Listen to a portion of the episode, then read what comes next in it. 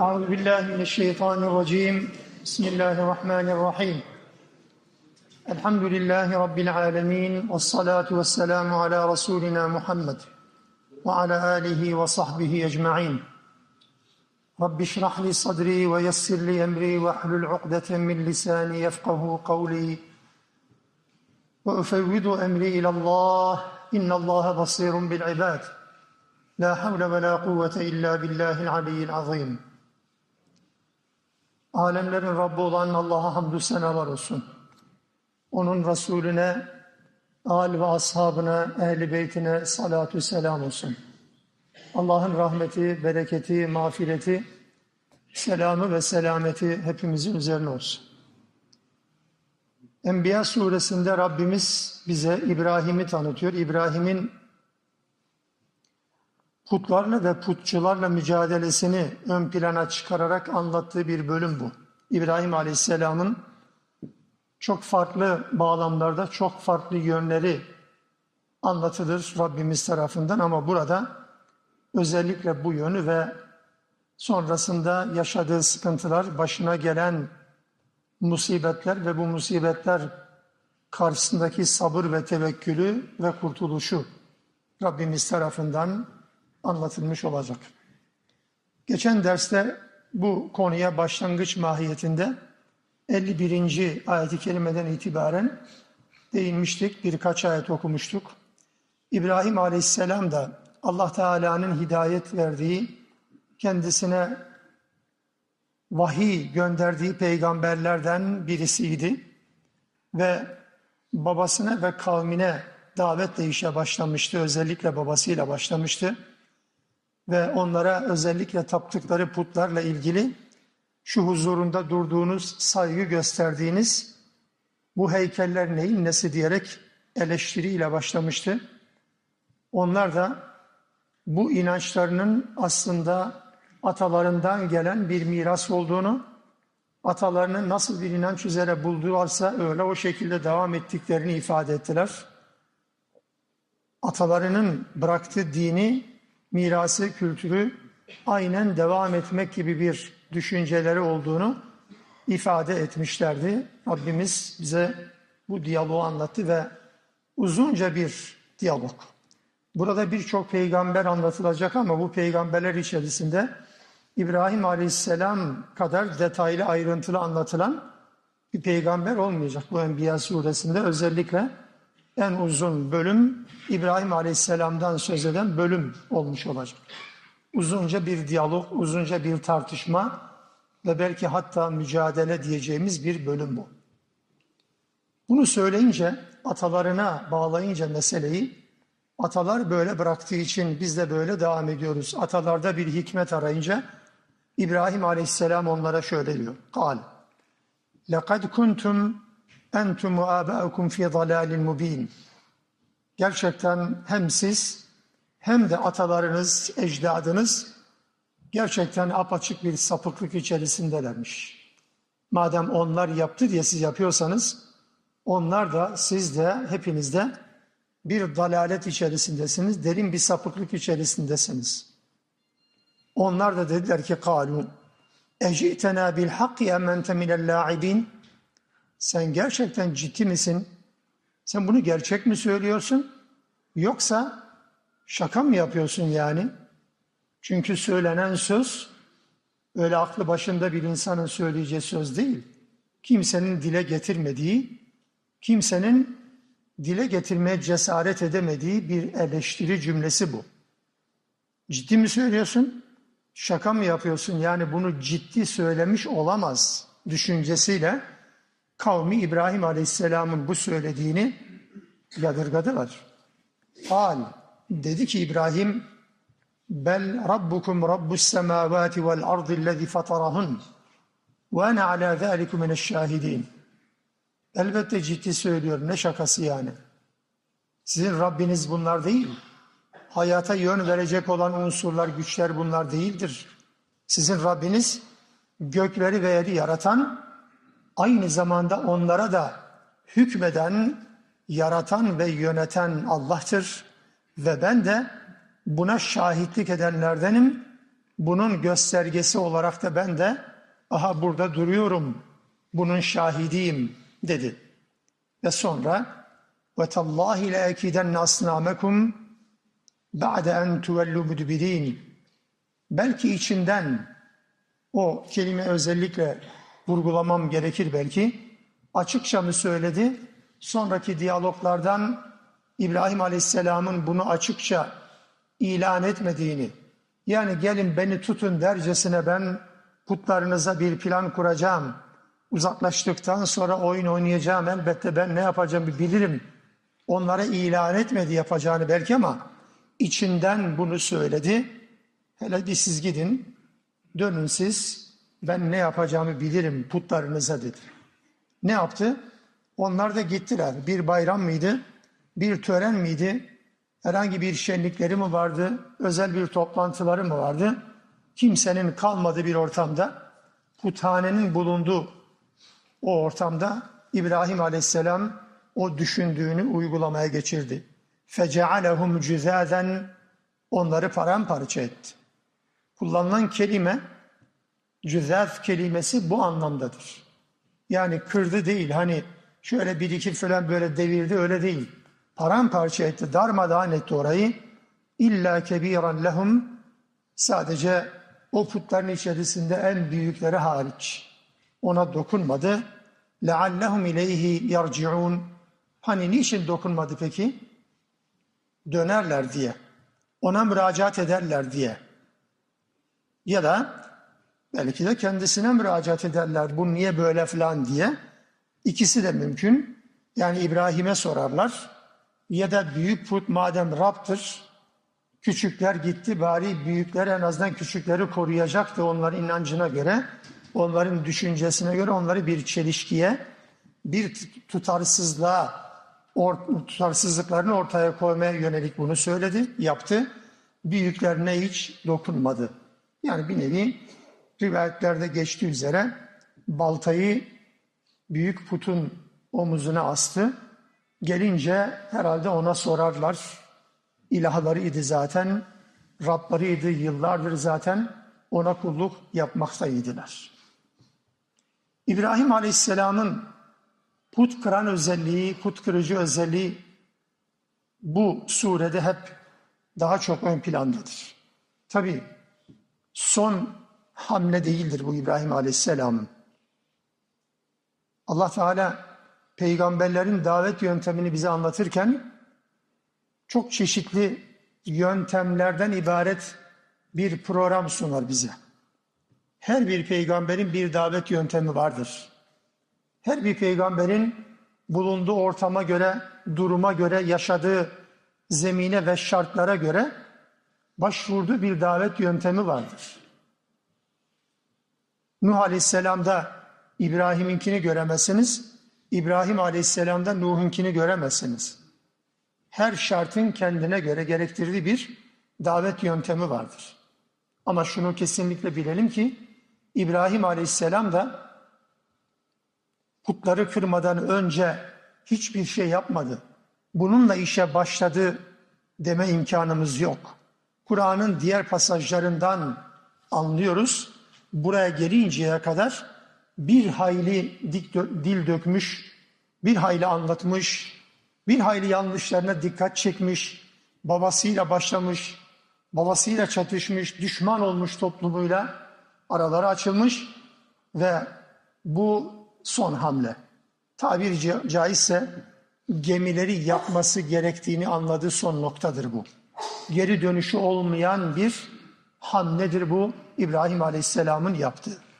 Yani dil ile münkeri değiştirmekle yetinmemiş ama el ile değiştirmeye çalışan bir peygamber. Bu uğurda sıkıntılara da katlanmayı göze almış ve Allah'a tevekkül etmiş, güvenmiş, bu duruşu ortaya koymuştur İbrahim Aleyhisselam. Bu yönüyle eylemde öncelik ve önem sırasını hiçbir zaman göz ardı etmemek gerekiyor. Davette siz en son söyleyeceğinizi en başta söylerseniz, en son yapacağınızı en başta yaparsanız davetin faydasından çok zararı olur. Kime? Davet ettiğiniz değerlere elbette. Bu kamuflaj anlamına gelmez. Bu taviz vermek anlamına gelmez. Bu mavi boncuk dağıtmak anlamına hiç gelmez. Burada yöntemlerin tespiti elbette son dinin uygulayıcısı Muhammed Aleyhisselam'ın ortaya koymuş olduğu yöntemlerin hangisi olduğunu tespite bağlıdır. Buna bağla, bağladığımız zaman konuyu elbette Müslümanlar olarak bunu yanlış yapmayız. Ama maalesef ki maalesef işine geldiği zaman Allah Resulü'nün davet yöntemlerini uyguladığını iddia eden Müslümanlar, Allah affetsin, işlerine gelmediği zaman sadece bir noktayı yakalayarak o noktadan hareketle bir eylemde bulunmaya ya da davetle alakalı bir adım atmaya çalışırlar. Allah Resulü'nün davet hayatı yirmi üç yıla sığdırıldı. Bir bütün halinde dikkate alınmadığı zaman sadece Allah Resulü'nün bir hamle yaptığı bir dönem, peygamberliğin beşinci yılı, yirminci yılı ya da on beşinci yılı gibi bir hamle yaptığı dönemi sadece dikkate alırsanız, öncesini ve sonrasını, konjöktürü dikkate almazsanız, neye göre nasıl hareket ettiğini göz önünde bulundurmazsanız, ortaya koyacağınız yöntem elbette yanlıştır. Bu anlamda hem İbrahim hem Muhammed Aleyhisselam'ı bir kısaca ortaya koymakta da fayda var. İbrahim Aleyhisselam babasından başladı. Meryem suresi uzun bir bölüm halinde babasıyla bu diyaloğundan bahsedildiğini görürsünüz. Putperestliğin sapkın bir düşünce olduğunu anlattı, ilan etti. Çünkü babası putlarla alakalı en büyük sorumluluk sahibi olan bir insandı. Oradan başladı, çünkü davet en yakınlarından başlardı. Yakınlar ihtiyaç sahibiyken uzaklarda gezmenin bir alemi yok. Bulunduğunuz şehirde davete ihtiyaç varken Tanzanya'da, Moritanya'da davet yapmanın bir alemi yok. Hem orada hem burada yapabilirsiniz. Ama burayı terk ederek bir başka yerde davet, yapacağınız davetin yanlışlığıyla alakalı yeter ve artar bile. Bu yönüyle e tabii teknik anlamda pil bitince, herhalde bunun pili bitti.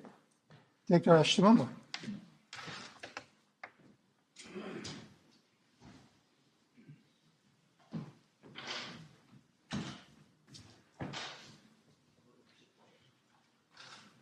Eskisi gibi nefesimiz de kuvvetli değil ki böyle bağıra çağıra söyleyelim.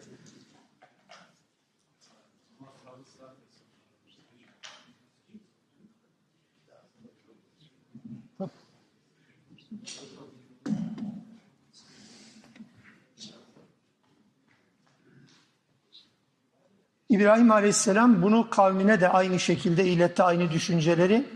En'am suresinin yetmiş beş, seksen iki, seksen üç. ayetleri arasında vurgulanan bir bölümde, anlatılan bir bölümde ay, yıldız ve güneş, buna tekrar dönerim belki detaylarına, ama orada ayın, güneşin, yıldızın Rab olamayacağını kavminin çelişkilerini ortaya koyarak anlattı, ilan etti.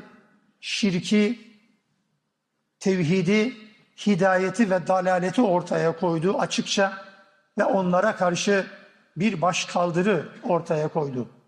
Söylemleriyle bunu yaptı ve sonra bu eylemlerini gerçekleştirdi İbrahim Aleyhisselam. Allah Resulü'nün hayatında da benzer bir yöntem var. Allah Resulü Aleyhisselatü Vesselam Mekke'de putları kırmadı. Hatta putların içerisinde bulunduğu Mescid-i Haram'ın civarında yıllarca ibadet yaptı. Gençken, gençliğimizde, yani lise, fakülte yıllarında heyecanlı arkadaşlarımız hep yani putlarla, heykellerle hesaplaşmayı bir an önce gerçekleştirme heyecanı yaşarlar. Bu her dönemin problemidir. Allah Resulü'nün yirmi birinci yılda, peygamberliğinin yirmi birinci yılında ortaya koymuş olduğu bir tavrı davetin ilk başlangıç ve devam aşamalarında ortaya koymaya çalıştınız mı? Bu davetin seyrini tersine akıtmış olursunuz. Allah Resulü Mescid-i Haram'ın içerisinde putlar varken namazı kılıyordu Mescid-i Haram'da. İbadete devam ediyordu. Putlara ses çıkarmadan mı? Değil tabii ki. Putların yanlışlığını, putperestliğin yanlışlığını, puta tapmanın nasıl bir sapkınlık ve cehennem nedeni olduğunu ilan etmekten zerre kadar çekinmiyordu. Hatta onun için tavizler de koparılmaya çalışılırdı. Biraz sen bize yanaş, biraz biz sana yanaşalım, ortak bir noktada buluşalım. Hayır dedi. Lekum dinukum veliye din dedi. Sizin dininiz size, benim dinim bana dedi ve devam etti. Peki putları niye kırmadı ki acaba? Kıracak adam mı bulamadı? Vallahi davetin ilk başlarında Abdullah İbni Mesud gibi birileri onlara sadece dedi ki, kim Rahman suresini Mescid-i Haram'da kalabalık ortamda okur? İbni Mesud ben okurum dedi. Boyu kısa, yani tepesine çullandıkları zaman hani böyle kendisini koruyacak cüsseli bir insan da değil, o anlamda söylüyorum.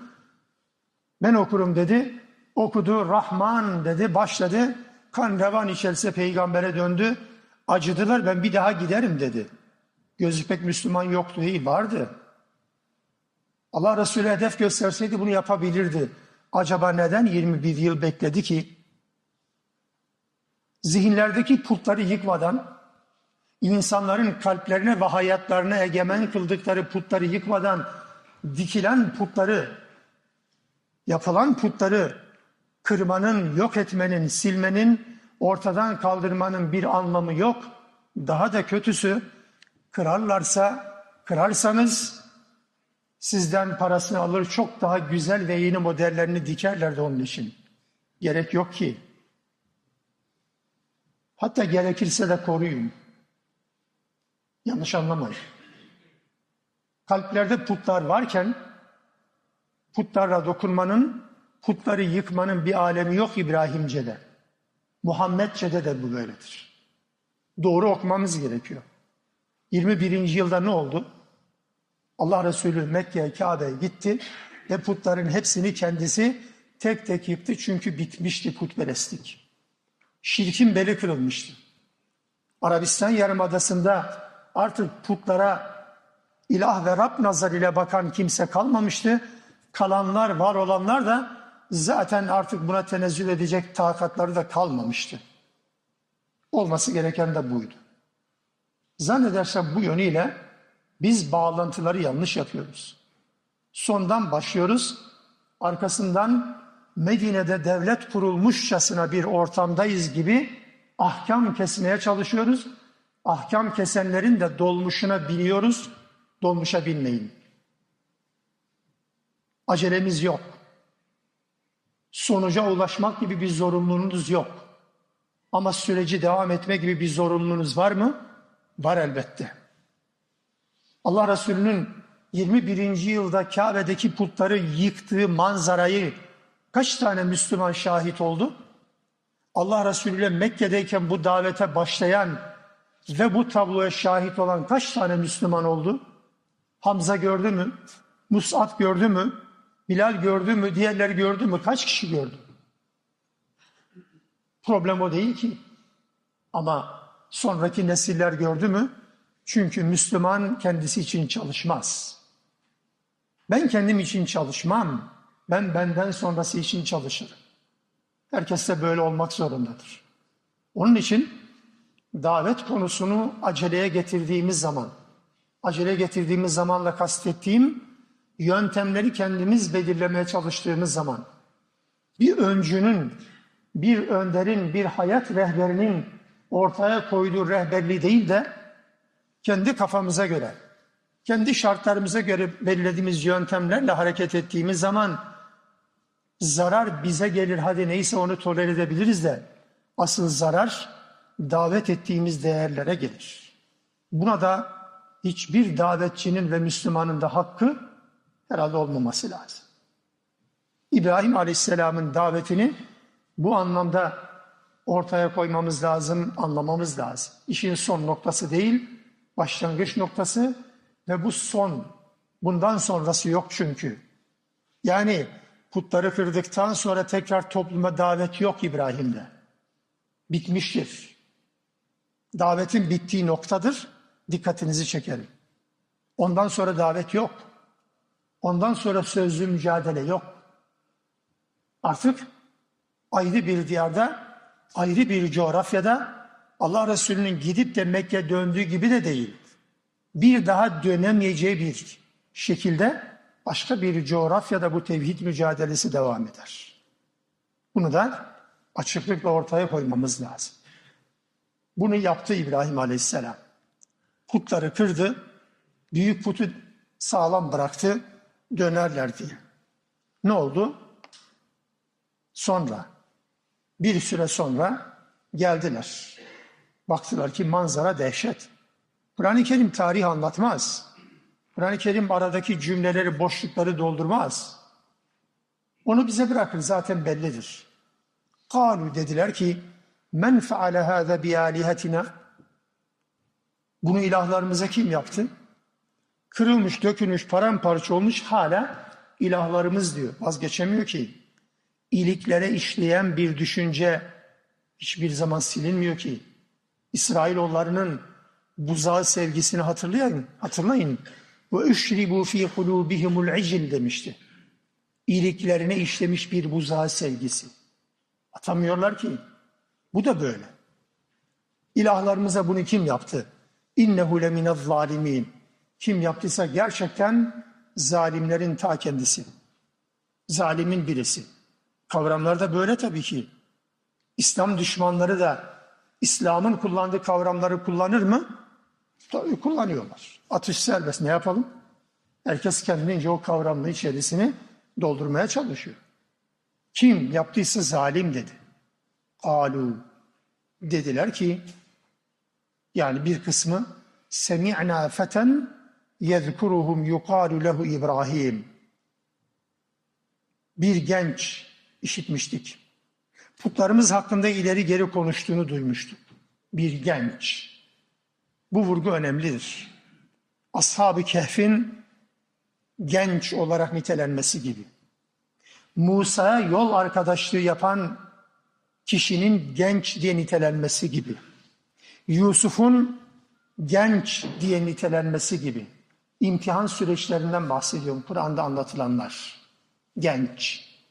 Gençken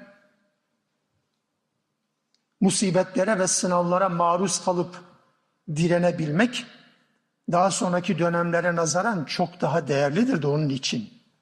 Bir genç. Duyduk ki adı İbrahim putlarımızı diline dolamış. Kâlû dediler ki, bir kısmı da ne yapalım peki bunu?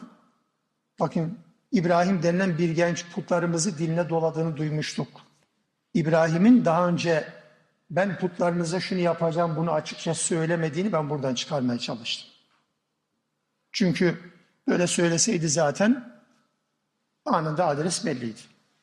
Kâlû, bir kısmı dediler ki fe'tû bihi alâ a'yunin nâs leallehum yeşhedûn. Madem öyleyse onu insanların huzuruna getirelim ve çekeceği cezaya onlar da şahitlik etsinler. Onu cezalandırmamız lazım.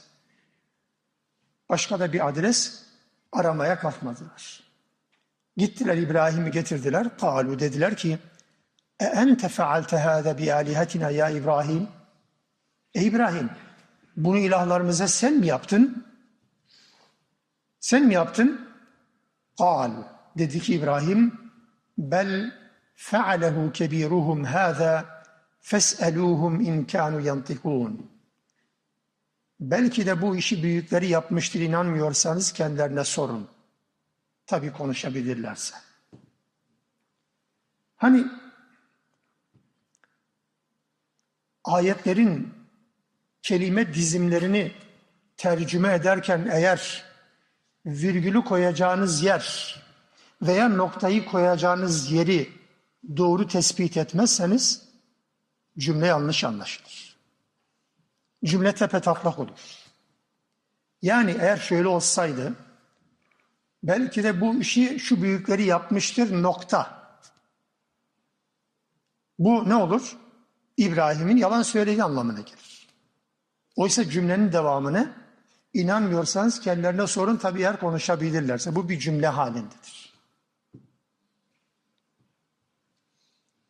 Bu Türkçe'de de zaman zaman kullandığımız cümlelere benziyor tabii ki.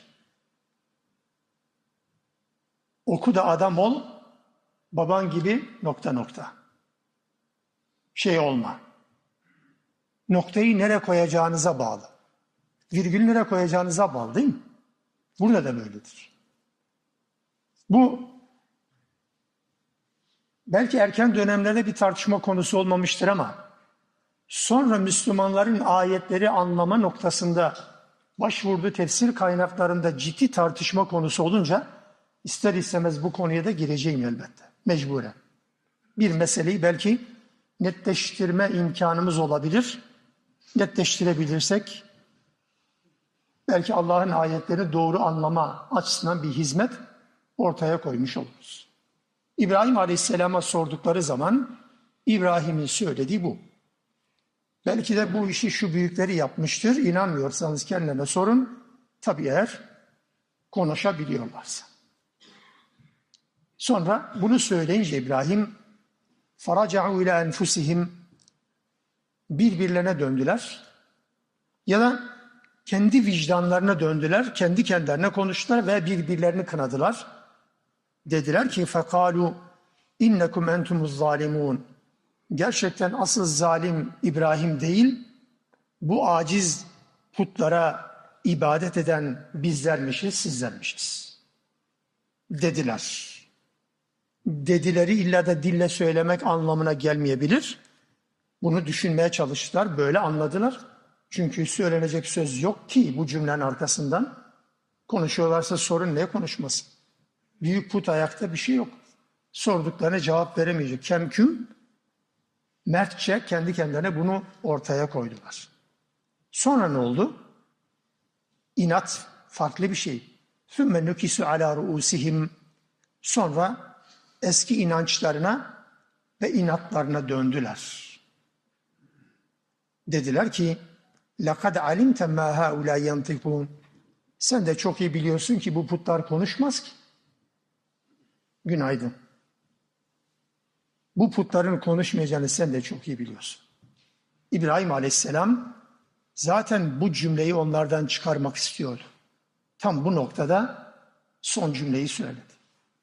قَالَ اَفَتَعْبُدُونَ مِنْ دُونِ اللّٰهِ مَا لَا يَنْفَعُكُمْ شَيْئًا وَلَا يَدُرُّكُمْ o halde ne diye Allah'ı bırakıp size hiçbir fayda ve zarar veremeyecek, hiçbir zararınıza engel olamayacak, size hiçbir fayda sağlamayacak, aciz olan bu şeylere ne diye kulluk yapıyorsunuz, tapıyorsunuz ki? اُفِّلْ لَكُمْ وَلِمَا تَعْبُدُونَ مِنْ دُونِ اللّٰهِ size de, bu sizin taptıklarınıza da yuh olsun dedi. Üffin lekum, yuh olsun dedi. Efelâ te'akilûn, buna rağmen, bu gerçek ortaya çıkmaya rağmen hala aklınızı kullanmayacak mısınız? İbrahim Aleyhisselam gemileri yaktığı cümledir bunlar. Bundan sonra zaten bir davet yok, bir tebliğ yok. Niye? Çünkü iş bitti. Bu adeta Peygamber Aleyhisselatü Vesselam'ın artık nübüvvetinin son günü gibi bir gün adeta. Bu konuyla ilgili arkadaşlar, hani bazen söylüyorum ya, keşke tefsir kaynaklarında çok farklı, ihtilaflı meseleler Müslümanların kafasını kurcalayacak şekilde yer almasa. Keşke ilk asırdaki Müslümanlar kadar ve onlar gibi ayetleri yalın bir şekilde, hiç sağa sola çekmeden olduğu gibi anlama ve Allah'ın kelamını, murad-ı ilahi doğru bir şekilde anlama imkanımız olabilseydi. Ama zaman içerisinde maalesef Kur'an'ın tefsiri de bundan nasibini aldı. Öyle olunca İbrahim'le Aleyhis, İbrahim Aleyhisselam'la alakalı olarak bu bölüm öyle Müslümanlar arasında, alimler arasında tartışmalar ortaya çıkarmış ki biri diğerlerini reddetmiş, biri diğerlerini dışlamış, kimi kimisini cahillikle suçlamış vesaire. Bu açıdan buraya bir parantez açmamız lazım. Belki diyebilirsiniz ki vahyi okurken ayetleri biraz daha anlamından çıkarmış mı olacağız? Hayır. İbrahim Aleyhisselam'ın mücadelesi çok net ifadelerle ortaya kondu. O cümlelerin zaten çok da yani bir tefsiri de yok. Belli zaten. Her şey ayan ve beyan ortada. Lamıcimi yok yani. Hani farklı anlamlara gelebilecek böyle alttan üstten girilecek cümleler kullanmıyor ki İbrahim Aleyhisselam, çok net. Ama gelinen bu noktada İbrahim Aleyhisselam'a isnat edilen ve bunun üzerinde özellikle okuduğumuz bu Enbiyâ Sûresinin ayetleri çerçevesinde oluşturulan bir anlayış var. Bunu bir netleştirmeden geçmemek gerekiyor. İbrahim Aleyhisselam'a isnat edilen ve görünüşte yalan olan ifadelerden söz edilir. Buhari'de, Müslim'de, birçok kaynakta da bu hadis geçer. Allah Resulü Aleyhisselatü Vesselam bunu söyler. İbrahim şu üç sözden başka yalana benzeyen söz söylememiştir. Putları büyük putu kırmıştır, eğer konuşuyorlarsa onlara sorun. Bu cümle. Bir de puta tapmaya ya da puthaneye ya da bayram yerine, yani şirkin egemen olduğu bir ortama davet edildiği zaman Saffat seksen dokuzda ifade ettiği gibi "Kâle inni sakîm", ben hastayım demesi gibi. Ve bir de Kur'an'da olmayan hadis rivayetinde geçen Mısır'a gittiği zaman Mısır kralının, o günkü şartlarda Mısır firavununun, her gelenin yanındaki kadına el koyması, hakim olmak istemesi üzerine İbrahim Aleyhisselam'ın da yanındaki hanımı değil de kardeşi dediği takdirde bunu kurtaracağı düşüncesiyle hanımına kardeşimdir, din kardeşimdir anlamında bunu söylemiş olması. Bu üç söz, tabi hadisi ben özetleyerek söylüyorum, uzunca bir hadis, Allah Resulü tarafından İbrahim'e bu üç söz dışında yalana benzeyen, yani Arapçada buna ta'rîz denir. Ta'rîz. Bu üç sözün dışında İbrahim'e isnat edilen başka bir şey yok. Ta'rîz ne peki? Üstü kapalı ifade demektir. Yani farklı bir görünüşü savunanın iddiasının görünüşte doğru olduğunu sanki varsayıyorsunuz sözlerinizle, aslında onu çürütüyorsunuz, doğru olmadığını ifade ediyorsunuz. Ne yani? Türkçe mecburen bunu söylemem lazım. Yani çünkü bazı edebi sanatlar, Arapçadaki belagat edebi sanatların motamot karşılığı yok olmayabilir Türkçe, Türkçe'de, ama biraz benzetme anlamında bunu söylemem gerekirse, hani ben aslında muhatabında, karşımda olan insanda hiç olmayan bir şey ortaya koydum. Hiç beceremediği bir yetenek. Hiç mahir olmadığı bir konuda bir eser ortaya koydum. Eser ortaya koyduğum zaman muhatabım dedi ki bunu sen mi yaptın? Benim yapabileceğime inanmıyor çünkü muhteşem bir şey çıkardım ortaya. Bunu sen mi yaptın diye bana sorduğu zaman ben de şöyle bir cümle kullanıyorum. Yok, sen yaptın. Türkçe'de. Bu ne anlama gelir? İşte ta'riz bu. Bilmem zihnimize oturabildi mi? Yani bir cümleyi, bakın aslında sen yaptığın anlamına gelmiyor. O da diyecek herhalde ben yapmadım demeyecek. Yani biliyor ne anlama geldiğini. Az çok Türkçe biliyorsa. Yok sen yaptın dediğimiz zaman ben yapmadım anlamda bu yalan mı olur? Bu onun o düşüncesini yadırgayan ve onun bunu yapamayacağını ifade eden bir cümledir aslında. Muhatabı, muhatabın görüşünün yanlışlığını, doğru olmadığını bizzat muhatabın fark etmesini sağlayacak bir biçimde bir cümle kullanmaktır. Tarizli ifadeler bu anlamda, Arapçada tariz diyoruz buna. Yalan gibi görülse de yalan değil elbette. Dışarıdan bakıldığı zaman belki öyle gibi görülebilir ama aslında o değil.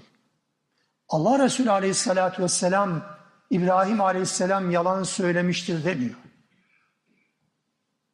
Şimdi hadislerle alakalı Buhari ve Müslim'i kafasına takan, başka kafasına takan bir şey bulamadığı için tabii ki.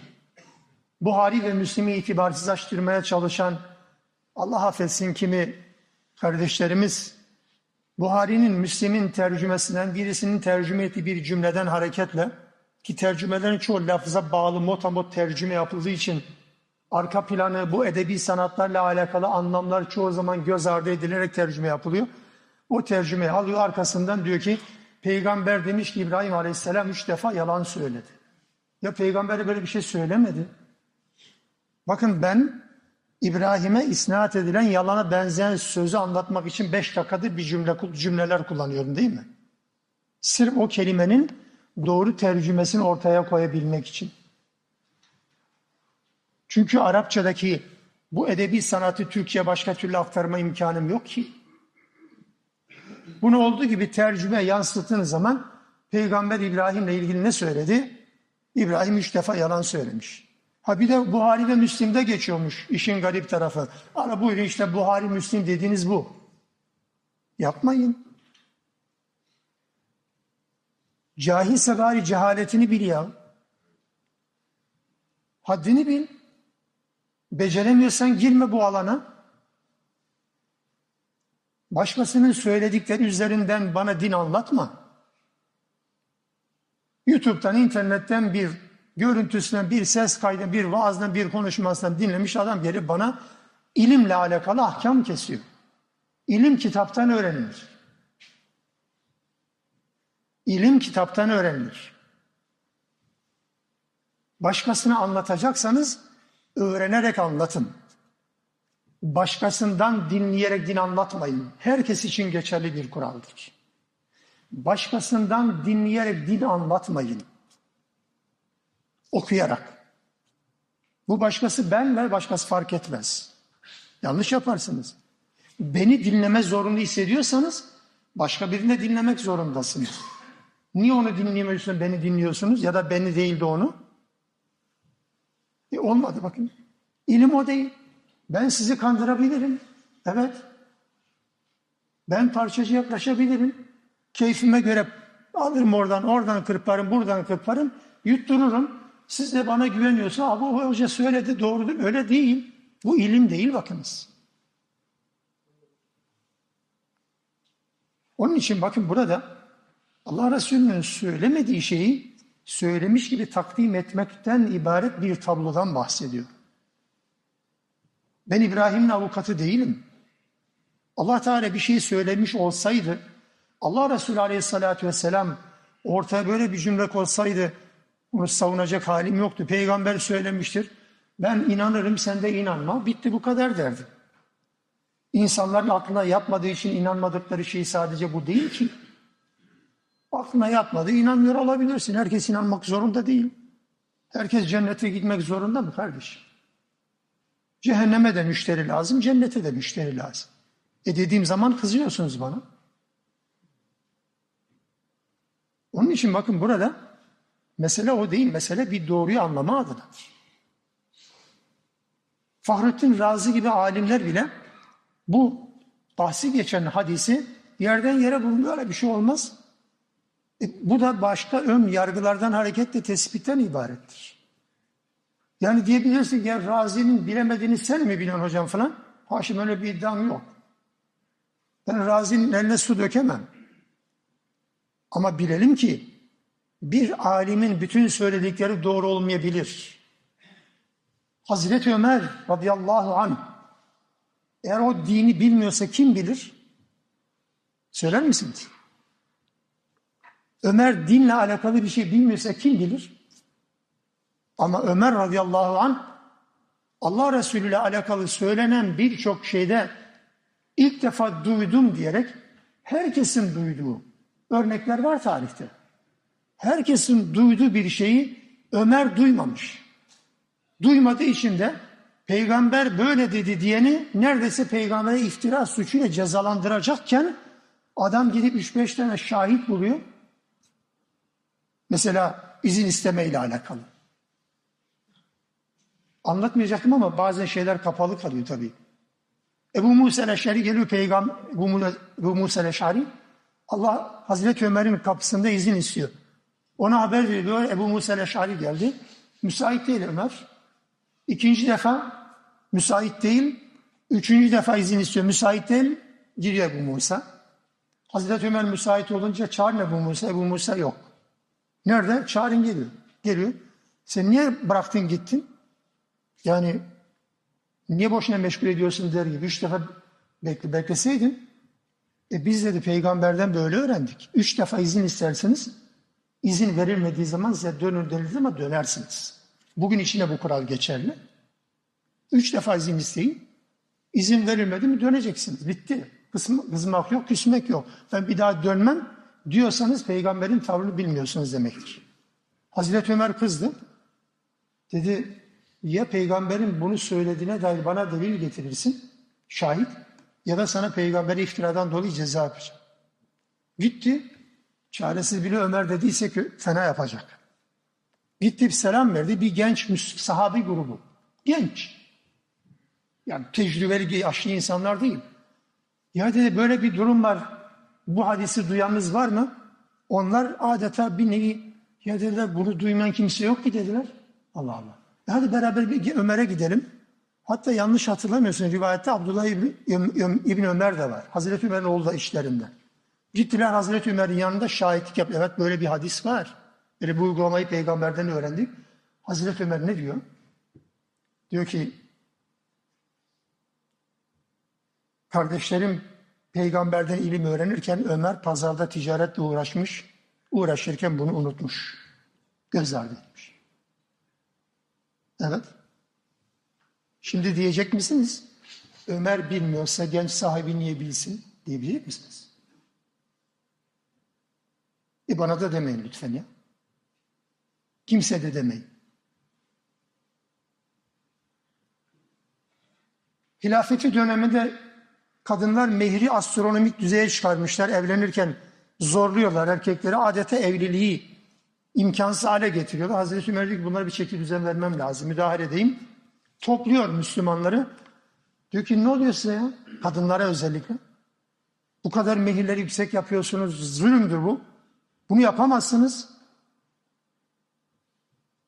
Kadının bir tanesi kalkıyor. Nisa suresi yirminci ayetini okuyor. وَاِنْ اَرَدْتُمُ اسْتِبْدَالَ زَوْجٍ مَكَانَ زَوْجٍ ayeti. Siz bir hanım boşadığınız zaman onlara kantar, külçe külçe altın vermiş olsanız, mehir vermiş olsanız bile boşadığınız kadınlardan bunu almayın. Ayetini okudu. Kadın Ömer'e dedi ki Allah burada kantar kantar, külçe külçe altın vermiş olsanız almayın dediğine göre demek ki külçe külçe kantar kantar mehir alabiliyormuşuz dedi. Ne haber? Ömer dedi ki ne dedi? Biz olsak ne deriz?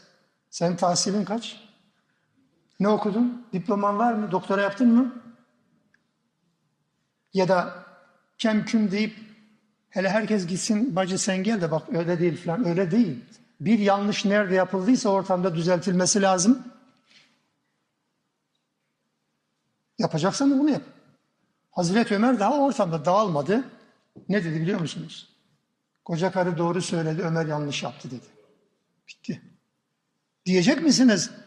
Ya bu kadın biliyor, Ömer niye bilmiyor? Ömer Nisa suresi bu ayetini okumadı mı? Ben niye bunu anlattım? Kendimi biraz da haklı çıkarmak için anlattım.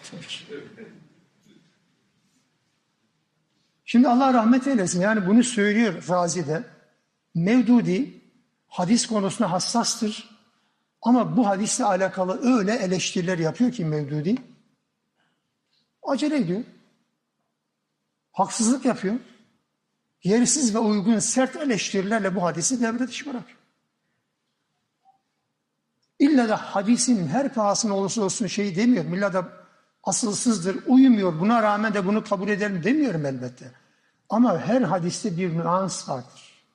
Bir incelik vardır. O arka planı okumadığınız zaman hadisle alakalı yanlış yaparsınız. En basitinden bir kural söyleyeyim bakın. En basitinden bir kural. Bu hadisle alakalı erken dönemlerde niye bir tartışma yok? İbrahim'le alakalı niye bir tereddüt yok? Niye sonra çıktı? Hadisle alakalı yapılan yorum farklılıklarından dolayı bu tartışmalar çıktı. Erken dönemlerde bu yok ki. Birisi başlattı, öbürü düzeltmeye, düzeltirken bozdu bir tarafını, öbürü geldi başka türlü düzeltip o da bozmaya başladı. Arkasından işte Mevdudi çağdaş, neticede bin dokuz yüz yetmiş dokuzda vefat etti, Allah rahmet eylesin. O da tefsirine bunu yazıyor bu konuyla alakalı. Peki ne anlayacağız buradan? İbrahim'in sözlerinin yalana benzeyen söz olarak vurgulanmasının nedeni ne veya nasıl anlayacağız bunu? Söylenen söz yalan değil, tahriz. Dışarıdan bakıldığı zaman yalan gibi olabilir ama hadisatı yalan değil bu. Onun için İbrahim Aleyhisselam yalan gibi, yalana benzeyen bir söz de değil aslında. Tercüme yaparken mecburen söylüyoruz da mesele anlaşılsın diye izah etmeye çalıştım zaten. Dolayısıyla burada dışarıdan bakıldığı zaman yalan zannedilecek türden bir cümle ama haddi zatında o değil. İbrahim bu anlamda bu üç cümleyi söylemiştir. Yani amaç nedir? Amaç muhatabın yanlışlığını ortaya koymak. Yani onların tükürdüğünü affedersiniz onlara yalatmaktır. Ve kullandığı cümle, üslup bu şekildedir İbrahim Aleyhisselam. Yine İbrahim Aleyhisselam'la alakalı mesela çokça bize yanlış anlatılan, yanlış anlaşılan bir konu daha var. Mesela En'am suresinde yetmiş dört seksen üç. ayetler arasında bir bölüm halinde yıldız çıktı, bu benim Rabbim. Sonra ay çıktı, bu benim Rabbim. Sonra güneş çıktı. Hepsi batınca sonra Allah buldu. Niçin ortaya konur bu? Demek ki insan araştırmacı olacak, Rabbini bulacak. Yapmayın ya. İbrahim Aleyhisselam yıldıza, aya ve güneşe Rabbim demez, dememiştir. O cümle içerisinde doğru okuyun. Yıldızı gördü. Hâzâ Rabbi, bu benim Rabbim öyle mi dedi. Sonra ay çıktı, yıldız batınca ay çıktı, bu mu benim Rabbim dedi ve daha güneş görmeden, güneş çıkmadan önce bir cümle kullandı. Eğer Rabbim beni hidayete ermese ben de sapkınlardan olurum dedi. Henüz güneş görmemiş. Güneşi gördü, bu mu benim Rabbim? Şimdi ayı gördüğü zaman söylenen cümleyi söyleyen bir adam güneşe Rabbim der mi hiç ya daha? Devam eder mi? Bu, bu mu benim Rabbim ya da benim Rabbim ha öyle mi? Hadi söyleyin. O bölümün tamamında kullanılan kavramlara dikkat edin. Tevhid var, şirk var, hidayet var, dalalet var, rububiyet var. Allah'ın yaratıcılığı yok. Yok ki. Bunların hepsi var. Allah'ın varlığını ispata yönelik değil ki bu. Putların ve putçuluğun batıl olduğunu ortaya koymak için muhatabın argümanlarını kullanarak söylüyor. Rab bu öyle mi? Ha bak battı, bak bu da battı, bak bu da battı. Batanlar Rab olmaz, arkasına yüklendi. Ve sonra dedi ki, siz benim Rabbimden korkmayacaksınız ama ben sizin putlarınızdan korkacağım öyle mi dedi. Ne zaman söyledi bunu? Yıldız, ay ve güneşi gördüğü zaman. E bunu söyleyecek adam bunu söyler mi ya? Ya da onu söyleyen bunu söyler mi? Burada da özellikle kavminin inançlarını sorgulama yönelik bir tespittir. İbrahim'le alakalı bu anlamda dikkatli bir okuma yapmamız gerekiyor. Ve netice itibariyle Kur'an İbrahim Aleyhisselam'ın bütün eylemlerini, bütün davranışlarını, bütün söylemlerini onaylar. Hepsini onaylar.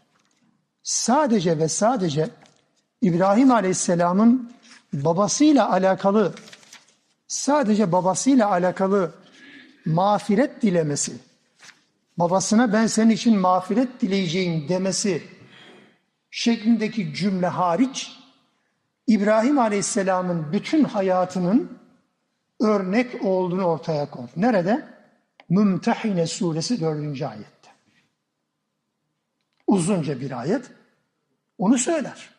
Ve üstelik Üsve-i Hasene, güzel örnekle çeviriyoruz bunu. Üsve-i Hasene bir Muhammed Aleyhisselam için kullanılır Kur'an'da açıkça bu terim ve bir de İbrahim Aleyhisselam için kullanılır. Üsve-i Hasene.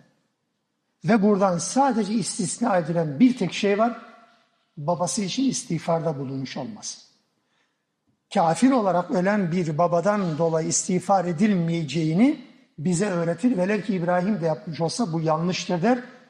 Ama sonuçta da diyor ki Allah Teala zaten Tevbe suresinde İbrahim babasına bunu istemişti ama babasının müşrik olarak öleceğini anladığı zaman zaten istiğfardan vazgeçti.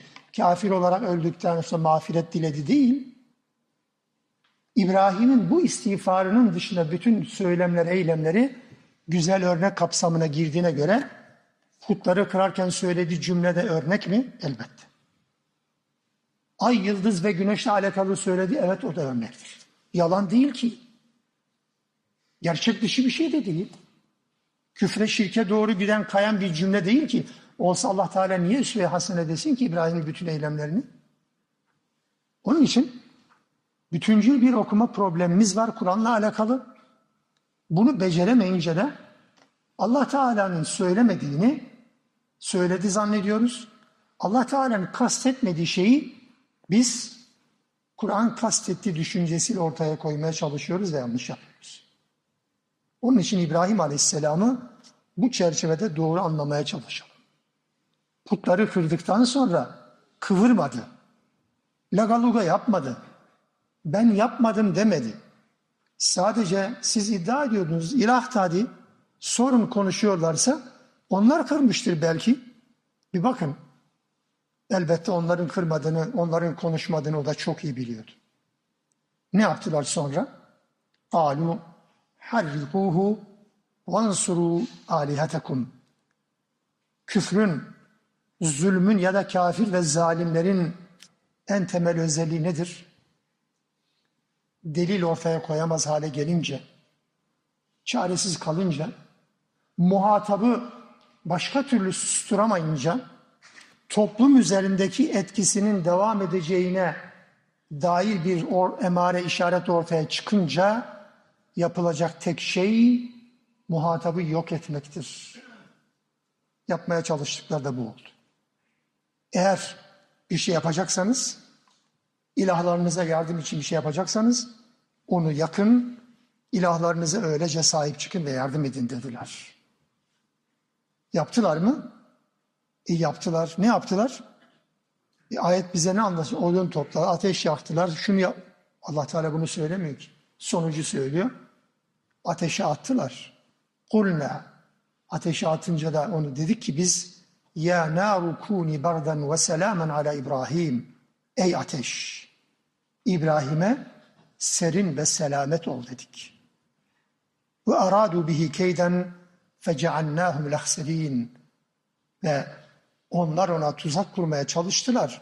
Fakat biz onları en çok zarar edenler durumuna düşürdük. Yani onlar asıl tuzağa düşenler oldular.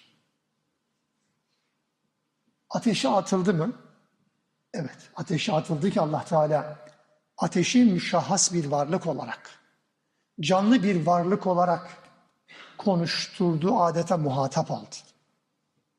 Hani Allah mesela cehennemden bahsederken de benzer bir canlılık belirtisini hissettirerek bize anlatır ya. Mesela Mülk suresinde tekâlû yetetemeyyezu minel gayr. Kullama ulqiya fiha fawjun sa'alum hazanatu alam yatikum nazir. Öfkesinden ateş çatlayacak gibi oluyor. Ateş, öfke ve çatlamak. Ne? Ateş bu. Ateş konuşuyor mu? Hissediyor mu? Duyuyor mu? Allah Teala bakın şahıs bir canlı bir varlık olarak ateşle konuşuyor. Ey ateş, kuni bardan ve selamen. Serin ol. Ama bu serinlik donduracak bir serinlik değil. Bert soğuk demektir aslında. Selamet ol. Selameti ortadan kaldırmayacak bir serinlik. İbrahim Aleyhisselam bu ateşin içerisine atıldığı zaman İbn Abbas'tan öğrendiğimiz, Kur'an'ın tercümanı olan İbn Abbas'tan öğrendiğimiz kadarıyla söylediği son cümle Hasbunallahu ve ni'mel vekil. Allah bize kafidir ve ona güzel vekildir. Ama yürekten. Sadece laf değil, gerçek anlamda Hasbunallahu ve ni'mel vekil.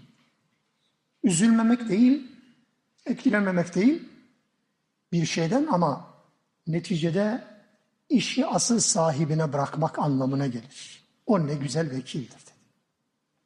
Allah Teala ateşle konuştu. Canlı bir insanla konuşur gibi. Şunu yap, bunu yapma der gibi. Ama zarar vermeyecek bir soğuklukla serin ol dedi. Böyle demeseydi ateş o soğukluğuyla İbrahim'i dondurur ve dondurarak da öldürme imkanı, ihtimali olur. Bu da değil. İbrahim'e serin ve selamet ol dedi. İbrahim'e ateş sürekli serin ve selamet olabilirdi değilse. Sadece İbrahim için serin ve selamet ol. Değilse ateş artık yakma özelliğini kaybedecek anlamına geliyor. Çünkü ateşin sahibi Allah öyle istedi. İbrahim'e sadece serin ve selamet oldu. Allah Teala bunu hükmeder mi? E valla kesen bıçak kesmez olur Allah'ın emriyle. Allah Teala yemyeşil ağaçtan ateş çıkarmıyor mu? Küçücük bir kibrit çöpünü bir çam ağacının yanında küçük bir kıvılcıma tutun. Yemyeşil ağaç sulanıyor da yemyeşil. Ondan sonra uçaklarla söndüremiyor değil mi yeşil ağaçları? Yasin suresi Allah Teala öyle diyor. اَلَّذ۪ي جَعَلَ لَكُمْ مِنَ الشَّجَرِ الْاَخْضَرِ نَارٍ Yemyeşil ağaçtan size ateş çıkaran Allah. Yemyeşil ağaçtan ateş çıkıyor. Oradan ateş çıkaran Allah. Ateşin sahibi. O ateşi istediği şekilde evirip çeviremez mi ya? Ne demek yani? Kafayı rasyonalizme takarsanız, akla uygundur değildir takarsanız, tabiat olayları gidişatına uymuyor derseniz, tabiatta olağanüstülük olmaz derseniz, ne Allah'ı anlayabilirsiniz ne vahyi anlayabilirsiniz. Çünkü vahyin neredeyse hiçbir yönü akılla izah edilmiyor ki. İzah ettiğimizi zannediyoruz sadece. Hayatın kaynağı su dedi Allah Teala değil mi? Her canlı şeyi sudan yarattık. Hayatın kaynağı su, ama aynı su hayatı bitiren su oluyor mu? Firavun'u boğduğu gibi, koca bir coğrafya yuttuğu gibi, Nuh kavmini yuttuğu gibi. Evet. Su hayat kaynağıdır ama su aynı zamanda ölüm kaynağıdır. Ateşi yakan, yakma özelliğini veren de, iptal eden de elbette Allah'tır. İbrahim'in ateşe atılması ve Allah tarafından kurtarılması ile alakalı bu ifadeleri görmezden gelerek sadece ve sadece rasyonalizmin, akılcılığın kurbanı olan kimi insanların, Müslümanların, hatta belki son dönem çağdaş İslam dünyasındaki ilim adamlarının ya da birilerinin ilim adamı diye söylediği insanların, hangisini derseniz artık, ben seçenek sunuyorum size. Bunların bu ayetlerin ifade biçimini, yani ateşe seslendik dedi ki ey ateş serin ve selamet ol. Bu herhalde Allah Teala orada ateş mateş yakılmadı, İbrahim içine düşmedi, döndü duvara ateş demedi herhalde. Allah kiminle konuştuğunu bilmiyor anlamına mı geliyor ya? Ayıp ya. İsterse Allame-i Cihan o. Sözüm ona farklı bir yorum getirecek. Hiçbir yerinde, Kur'an'ın hiçbir yerinde diyor ki, mesela Hazreti İbrahim'in fiilen ve maddi vali ateşe atıldığı ve mucize bir biçimde ateşin içinde yanmadan tutulduğu ifade edilmemektedir.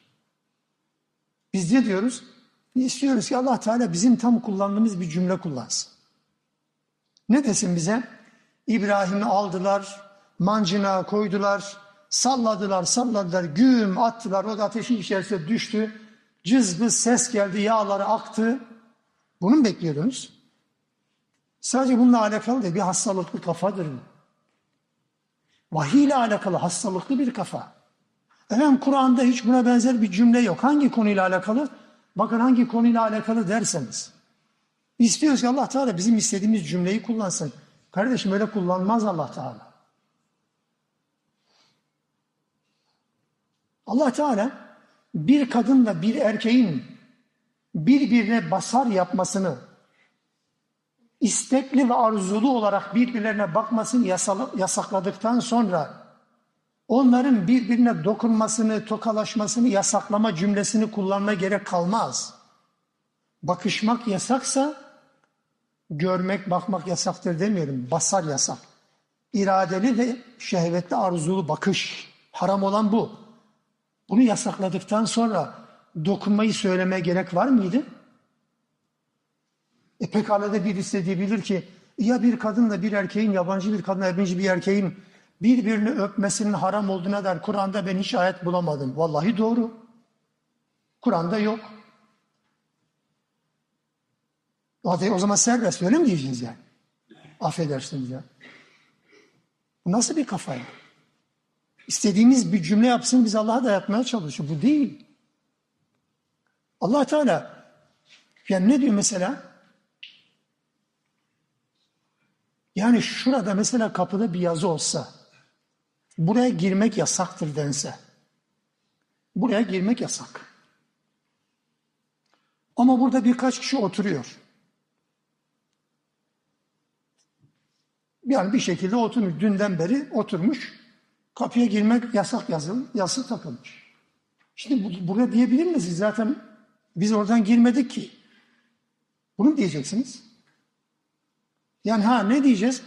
Burada girmek yasak, burada oturmak da yasak. Onu mu bekliyorsun? Buraya girmek yasaktır dedikten sonra oturmak zaten haydi haydi yasaktır. Kur'an'ın ifade üslubu bu. Allah Teala kadınların cilveli olarak konuşmasını yasakladıktan sonra cilveli konuşmak yasak. Kadının sesini değiştirerek konuşması yasak. Normal ilmi bir tartışmada Hazreti Ayşe'nin sahabeye konuştuğu gibi konuşabilir. Problem değil ki bu. Ama erkeklerin bulunduğu bir ortamda mikrofonu alıp şiir söyleyerek, sunuculuk yaparak, kırıtarak, laf cambazlığı yaparak, edebiyat yaparak konuşmasıdır cilve. Bir kadın babasına cilveli konuşmaz. Bir kadın yabancıya cilveli konuşur. Bu yasaklandıktan sonra başka yasak koymaya gerek var mı ki zaten? Arkası zaten yasak gelecektir. E burada da böyledir. Ateş serin ve selamet ol dedi. Kime dedi? Orman yanıyordu. Allah Teala orman yanmasın diye bunu söyledi. Ayıp denen bir şey var yani ilmi anlamda gerçekten yakışmıyor bu yani. Mesela bir başka yorum, çağdaş bir yorum. İsmini yazıyorum, söylemiyorum sadece.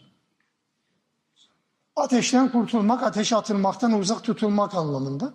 Yakılan ateş, yağan şiddetli yağmur nedeniyle serin olmuş, İbrahim'i atmaya fırsat bulamadan sönmüş olabilir. Hava tahmin raporu. İbrahim de orayı terk edip gitmiş. Olayı kahramanlık olayına dönüştürüyor, Battalgazi destanlarına dönüştürüyor. Ya insan Kur'an'la alakalı konuşurken yüzü kızarmaz mı biraz ya? Ya bunun Arapça ifadelerin ne anlama geldiğini her çocuk bile bilir bunu. Hiç bilmiyorsan bile Allah ateşe ne diye koyuyor? Kebap yakan ateşe bunu söylemiyor ya. Yemek pişiren ateşe bunu söylemiyor elbette. Onun için Allah Teala sıra dışı bir yardımla peygamberine yardım etti ve Allah Teala İbrahim'i bütün kuralları alt üst eder biçimde ters çevirerek evet kurtardı çünkü Allah'la birlikte yol yürüyeni Allah yalnız bırakmayacaktır. Rabbim Allah'la birlikteliğimizi daim kılsın inşallah. Sübhaneke Allahümme bihamdik. Eşhedü en la ilahe illa ente estağfiruk ve etûbü ileyk.